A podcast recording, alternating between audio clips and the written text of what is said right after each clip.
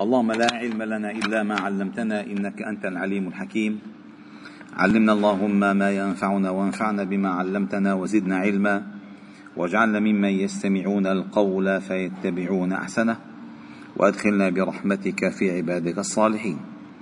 ربنا اشرح لنا صدورنا ويسر لنا أمورنا.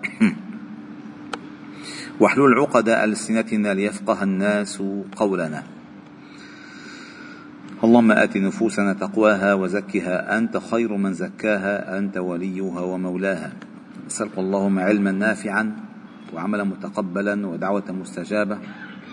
اللهم إنا نعوذ بك من علم لا ينفع ومن قلب لا يخشع ومن عمل لا يرفع ومن دعاء لا يسمع. وبعد فقد وصلنا معكم أيها الأحباب الكرام في قراءة ودراسة كتاب البغية العليا في أدب الدين والدنيا للإمام أبي الحسن الماوردي إلى باب أدب العلم وكان يتحدث عن الآفات التي التي تلحق بمدعي العلم وأول آفاته أن يقول ما لا يفعل. والله جل جلاله يقول يا أيها الذين آمنوا لم تقولون ما لا تفعلون كبر مقتا عند الله. أي كبر إثما وخطيئة عند الله أن تقولوا ما لا تفعلون. فقال وليتجنب أن يقول ما لا يفعل. وأن يتجنب أن يأمر بما لا يأتمر هو به. وأن يسر أن يتجنب أن يسر غير ما يظهر. ولا يجعل قول الشاعر هذا اعمل بقولي وإن قصرت في عملي ينفعك قولي ولا يضرك تقصيري. فإن النبي الله تعالى شعيبا عليه السلام ماذا قال؟ قال يا قوم أرأيتم إن كنت على بينة من ربي ورزقني منه رزقا حسنا وما أريد أن أخالفكم إلى ما أنهاكم عنه. إن أريد إلا الإصلاح ما استطعت وما توفيقي إلا بالله عليه توكلت وإليه أنيب. قال ولا يجعل قول هذا الشاعر اعمل بقولي وإن قصرت في عملي ينفعك قولي ولا يضرك تقصيري. لا يجعل هذا القول عذرا له في تقصير يضمره. وإن لم يضر غيره فإن إعذار النفس يغريها ويحسن لها مساويها فإن انتبهوا هذا الكلام دقيق جدا. هؤلاء العلماء ها رجال الأمة. يعني, يعني فتح الله عليهم بأن يدرسوا النفس البشرية. الله تعالى قال والنفس وما سواها فألهمها فجورها وتقواها قد أفلح من زكاها وقد خاب من دساها. فمعرفة أمراض النفس تحتاج إلى علم فوق العلم المعروف. لأن أنت تتعرف على أمراض داخلية ليست بمختبرات ولا بأشعاعات ولا بكاميرات ولا فحوصات. أمراض داخلية لا يعلمها إلا الله وصاحب النفس. فقال فإن من قال ما لا يفعل فقد مكر فهو ماكر. ومن أمر بما لا يأتمر هو فقد خدع. ومن أسر غير ما يظهر فقد نافق. وهذه آفة العلم أيها الأحباب الكرام. ما الذي حصل لعلماء بني إسرائيل؟ هذا الذي حصل. ما تسمعونه الآن هو الذي حصل لبني إسرائيل. كان إذا سرق فيهم الشريف تركوه. وإذا سرق فيهم الضعيف أقاموا عليه الحد. وكانوا لا يتناهون عن منكر فعلوه لا بئس ما كانوا يفعلون. وقد روي عن النبي صلى الله عليه وسلم أنه قال المكر والخديعة صاحباهما في النار. وقد ورد أن النبي صلى الله عليه وسلم قال يطبع المؤمن على الخلال كلها إلا الكذب والخيانة. لا يمكن أن ترى مؤمنا كاذبا أو أن ترى مؤمنا خائنا إلا عندما يكون هناك خلل في إيمانه. المؤمن لا يكذب. قد يسرق قد يزني قد يشرب الخمر ولكنه لا يكذب ولا يخون. المؤمن فقال هنا يطبع المؤمن على الخلال كلها إلا. ممكن يخلط تلاقي أشياء كثيرة موجودة عنده. إلا الكذبة الخيانة إن الله لا يحب من كان خوانا أثيما. إن الله لا يهدي كيد الخائنين. لا يهدي كيد الخائنين. هذا اللي عم يخون. عمين عم يتشاطر. والله والله تعالى مطلع. سبحان الله. وعلى أن على أن أمره بما لا يأتمر مطرح أي لا قيمة له. وإنكاره ما لا ينكره في نفسه مستقبح. بل ربما كان ذلك سببا. فعلا فعلا فعلا. يعني ربما مثلا عندما يقول شيئا ويفعل شيئا آخر. يأمر بشيء ويفعله هو قال ربما كان ذلك سببا لإغراء المأمور بترك ما أمر به عنادا. روح اشتغل أنت أول شيء. واحد مثلا؟ آه، بيصبر أو مرته مرته ما محجبة أو بنته ما محجبة الحجاب الحجاب الحجاب. مرتك ما محجبة ولا بنتك محجبة الكذب الكذب الكذب هو كذاب. احذروا الخش والخداع والخيانة هو ليل ونهار حمل شوية المصاري ونزل شوية المصاري. شو هذا؟ قال ربما كان ذلك سببا لإغراء المأمور بترك ما أمر به عنادا. أنه أنت روح اشتغل أول شيء. لا تنهى عن خلق وتأتي مثله. عار عليك إذا فعلت تميما. قال وفعل وارتكاب ما نهى عنه كيادا. وحكي أن أعرابيا أتى ابن أبي ذئب. عالم من العلماء.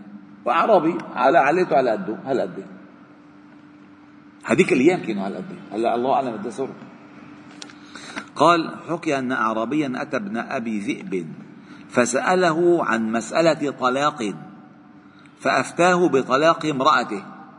قال له فعل كذا كذا؟ قال إذا امرأتك طالقة. فعليك أن تطلقها تتركها يعني. فقال أنظر سأنظر. فقال فنظرت وقد بانت فولى الأعرابي وهو يقول أتيت ابن ذئب أبتغي الفقه عنده. فطلق حتى البت تبت أنامله يعني حتى انقضت العدة. أطلق في فتوى ابن ذئب حليلتي وعند ابن ذئب أهله وحلائله. طيب هو أمرني يطلق مرته بس ما طلق مرته. بده يطلق مرته مثل ما هو يطلق مرته. أنه أنت أمرتني بشيء أنت اعمل مثله أول شيء. فقال أطلق في فتوى ابن ذئب حليلتي. وعند ابن ذئب أهله وحلائله. فظن بجهله أنه لا يلزمه لا يلزمه الطلاق بقول من لم يلتزم بالطلاق على زوجته. فما ظنك؟ بقول يجب فيه اشتراك الآمر والمأمور كيف يكون مقبولا منه وهو غير عامل به؟ ولا قابل له كلا. وقد قال أحمد بن يوسف وعامل بالفجور يأمر بالبر كهاد يخوض في الظلم أو قطيب أو كطبيب قد شفه سقم أي أهلكه سقم وهو يداوي من ذلك السقم من السقم. يا واعظ الناس غير متعظ ثوبك طهر أو لا فلا تلمي وقال آخر عود لسانك قلة اللفظ واحفظ كلامك أيما حفظ. إياك أن تعظ الرجال وقد أصبحت محتاجا إلى الوعظ. وأما الانقطاع عن العلم إلى العمل إنه منه مشغول عن العلم بالعمل فانقطع عن العلم نهائيا بحجة أنه مشغول بالعمل. قال وأما الانقطاع عن العلم إلى العمل والانقطاع عن العمل إلى العلم إذا عمل بموجب العلم فقد حكي عن الزهري فيه فقال ما يغني عن تكلف غيره أن العلم هو بالأصل أفضل من العمل. لمن جهل؟ والعمل أفضل من العلم لمن علم. لأن كيف تعمل بشيء لا تعلمه؟ وكيف تتعلم شيء لا تعمل به؟ وفضل ما بين العلم والعبادة إذا لم يخل بواجب ولم يقصر في فرض فقد روي أن النبي صلى الله عليه وسلم قال يبعث العالم والعابد فيقال للعابد ادخل الجنة. ويقال للعالم اتئد حتى أشفعك بالناس. الله أكبر. ومنذ زمن بعيد كان الناس يعني يلوم بعضهم بعضا أنه الاستغراق بالعبادة والزهد في العلم الزهد في العلم شيء مؤذي. استغراق بالعبادة والزهد في العلم والعمل بالعلم يعتبرونه كان أهم من العبادة.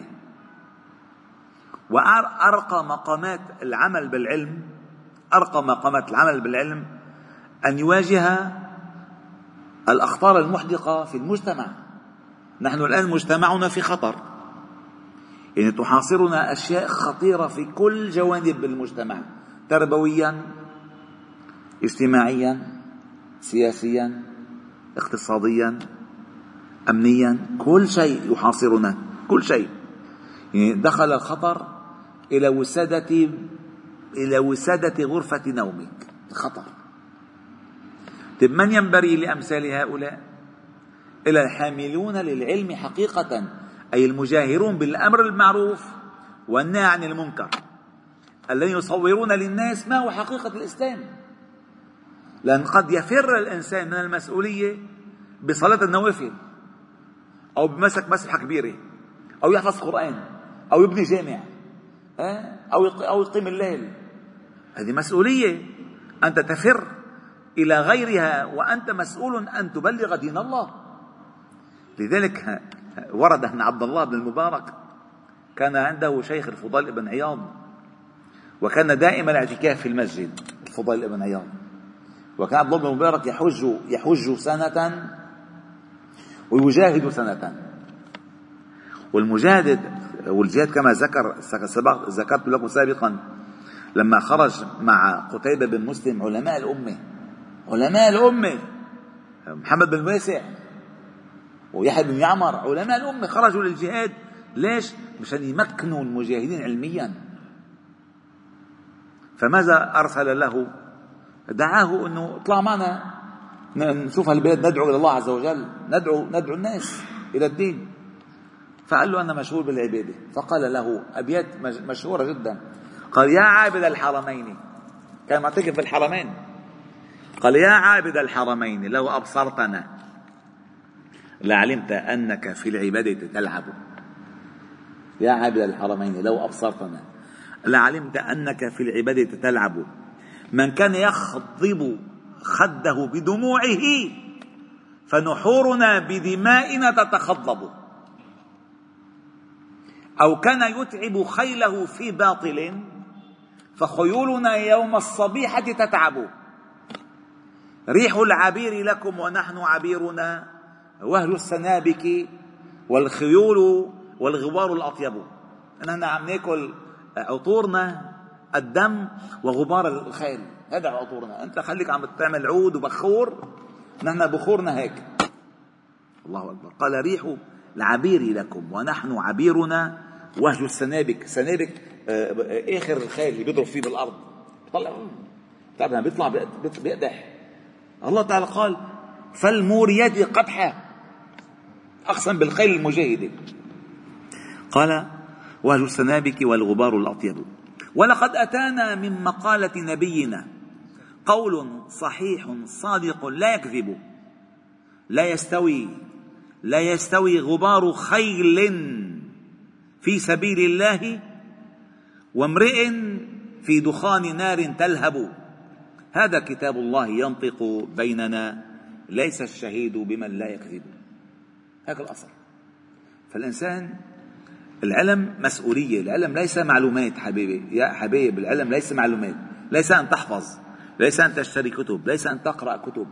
العلم أن تحمل مسؤولية تبليغ العلم أن تقوم بأمانة العلم الذين يبلغون رسالات الله ويخشونه ولا يخشون أحدا إلا الله وكفى بالله حسيبا.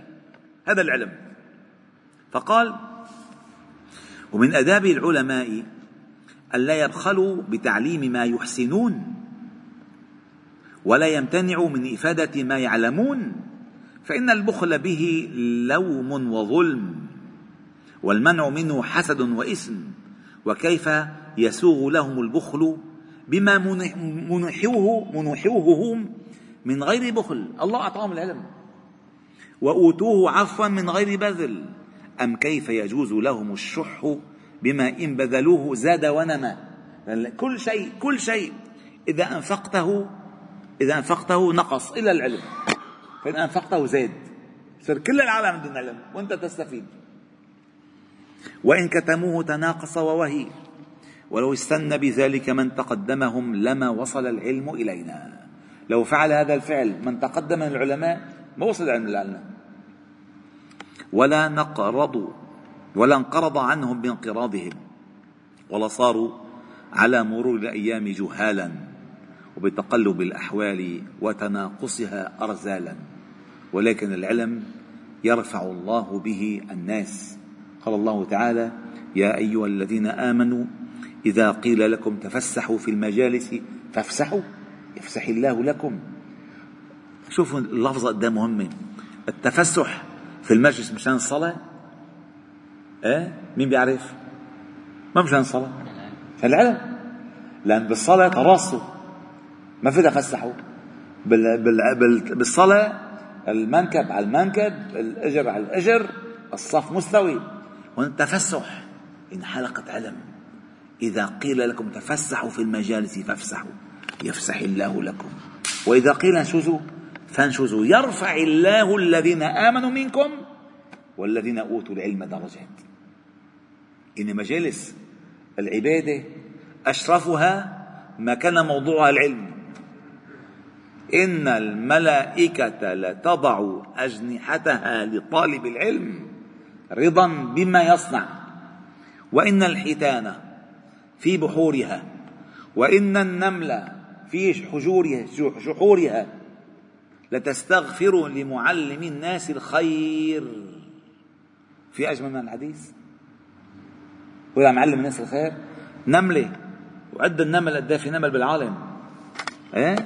وعد حيتان الحوت يقال لصغير السمك حوت ولكبير السمك حوت. بداية على ذلك قال موسى ماذا قال موسى؟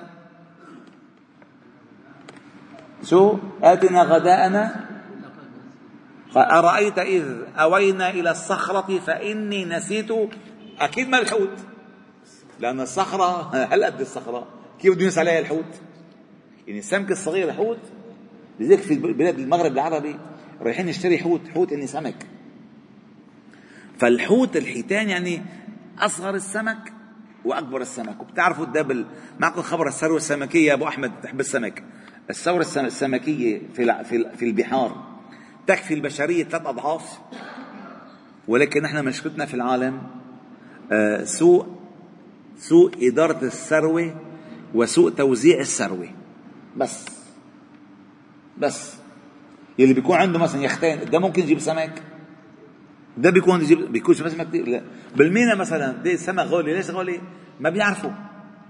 يقتلين اللي بيزرع على 10 سنين. بيصيدوا هالقد الفرخ. لتنطر على شهر بصير هالقد. هالقد هالقد. بيحط جروف جروف كل شيء بجروف هذا كله ظلم. هذا الحيتان الحيتان تستغفر لمعلمي الناس الخير. صار هي بالبحر استغفر رب يغفر له رب يغفر له رب يغفر له. الله أكبر. والحمد لله رب العالمين. سبحان الله وبحمدك نشهد أن لا إله إلا أنت. نستغفر ونتوب إليك. وصلي وسلم وبارك على محمد وعلى آله وأصحابه أجمعين.